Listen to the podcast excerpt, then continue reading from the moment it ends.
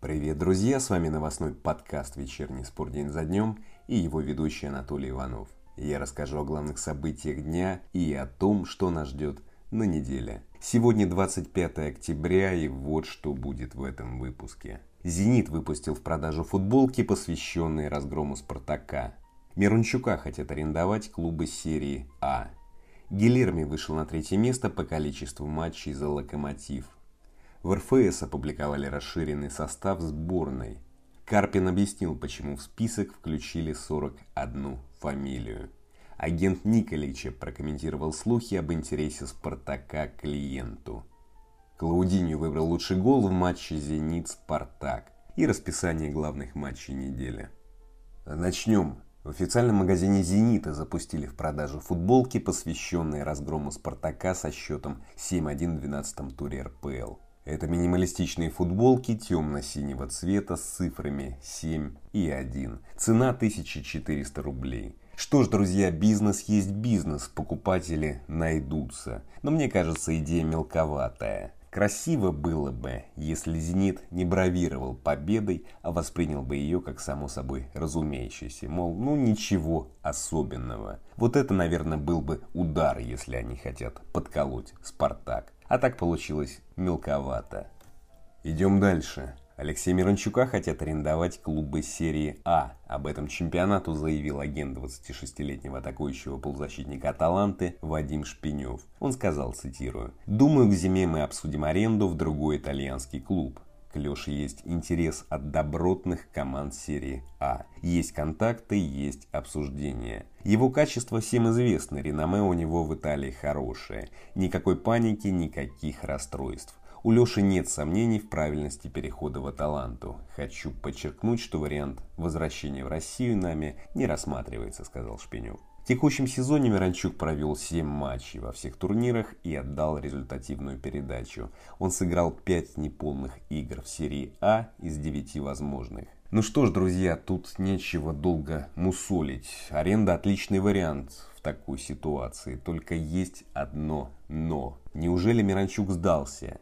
Ведь до открытия окна еще несколько месяцев, и за это время вполне можно побороться за место в стартовом составе. А так получается, что агент уже ищет варианты, но неужели они не готовы бороться за место? И если Миранчук сдался, то вряд ли он вернется в Аталанту после аренды. Ведь отказ от борьбы это как-то не спортивно, тем более для такой бегающей команды, как Аталанта. Идем дальше. Гилерми вышел на третье место по количеству матчей за «Локомотив». 25 октября в последнем матче 12-го тура РПЛ «Локомотив» обыграл Сочи со счетом 2-1. Эта игра стала 367-й для 35-летнего вратаря. Он опередил Сергея Овчинникова. Больше матчей за «Локомотив» провели Владимир Маминов 400 игр и Дмитрий Лоськов 421. Локомотив набрал 21 очко и вышел на четвертое место. Теперь они отстают от лидирующего «Зенита» на 5 баллов. Идем дальше. В пресс-службе РФС опубликовали расширенный состав сборной России на матче против Кипра 11 ноября и Хорватии 14 ноября. В список включили 41 футболиста. В их числе дебютанты, например, 26-летний вратарь норвежского Буде Глимт Никита Хайкин, команды, которая обыграла Рому в Лиге конференции со счетом 6-1. А вот и фамилия. Вратари Марината Гилерми, Локомотив, Матфей Сафонов, Краснодар, Сослан Джанаев, Сочи, Никита Хайкин, Будеглимт, Илья Лантратов, Химки. Защитники Игорь Дивеев, ЦСКА, Георгий Джики, Спартак, Максим Осипенко, Ростов, Вячеслав Караваев, Алексей Сутармин, Дмитрий Чистяков, Даниил Круговой, все «Зенит», Илья Самошников, Рубин, Сергей Терехов, Сочи, Федор Кудряшов, Анталия Арсен Адамов, Урал. Полузащитники Дмитрий Баринов, Рифат Джамальдинов, Константин Марадишвили, все локомотив. Максим Мухин, Ильзат Ахметов, оба ЦСКА, Александр Головин, Монако, Александр Ерохин, Далер Кузяев, Андрей Мостовой, все «Зенит», Алексей Миранчук, Аталант, Арсен Захарян, Даниил Фомин, оба «Динамо», Алексей Ионов, Александр Черников, оба Краснодар, Денис Клушаков, Химки, Роман Зовнин, Зелимхан Бакаев, оба Спартак, Данил Глебов, Дмитрий Полос, оба Ростов, Роман Ежов, Крылья Советов. И нападающие Федор Смолов, Локомотив, Антон Заболотный, ЦСКА, Константин Тюкавин, Динамо, Гамита Галаров, Уфа и Иван Сергеев, Крылья Советов. А вот что сказал Валерий Карпин по поводу списка пресс-службе РФС. Почему в списке 41 фамилия? Это связано с тем, что даже те расширенные списки, которые мы публиковали перед матчами в сентябре и октябре, тренерскому штабу приходилось корректировать. После объявления игроки проводили еще по 2-3 матча, некоторые получали травмы. Поэтому в этот раз решили опубликовать такой, скажем так, очень расширенный список. Нужно также учесть, что из этого списка некоторые игроки только начинают выходить после травм. Есть еще и футболисты, которые висят на желтых карточках сборной и могут по причине дисквалификации пропустить матч с Хорватией.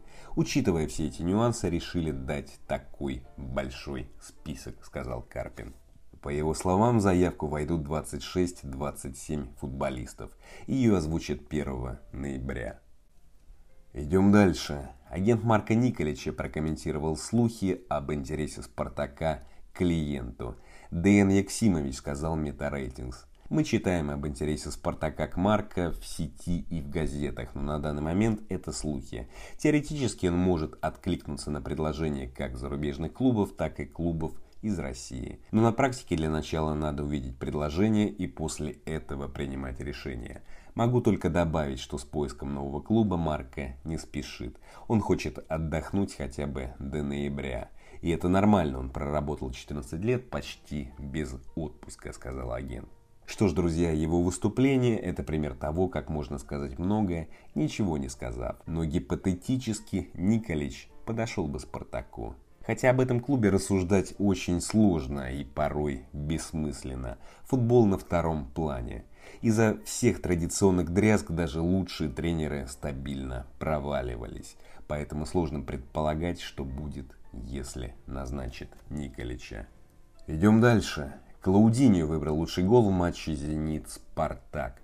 24-летний атакующий полузащитник заявил клубной пресс-службе. Раз можно назвать свой, то получился хороший удар, и мяч красиво залетел. Но и у Сердара Азмуна тоже получились прекрасные удары, поэтому 50 на 50 между моим голом и Сердара, сказал Клаудини. Что ж, довольно скромно и дипломатично. Конечно, звание лучшего, самого красивого забитого мяча – это всегда вкусовщина и субъективный выбор.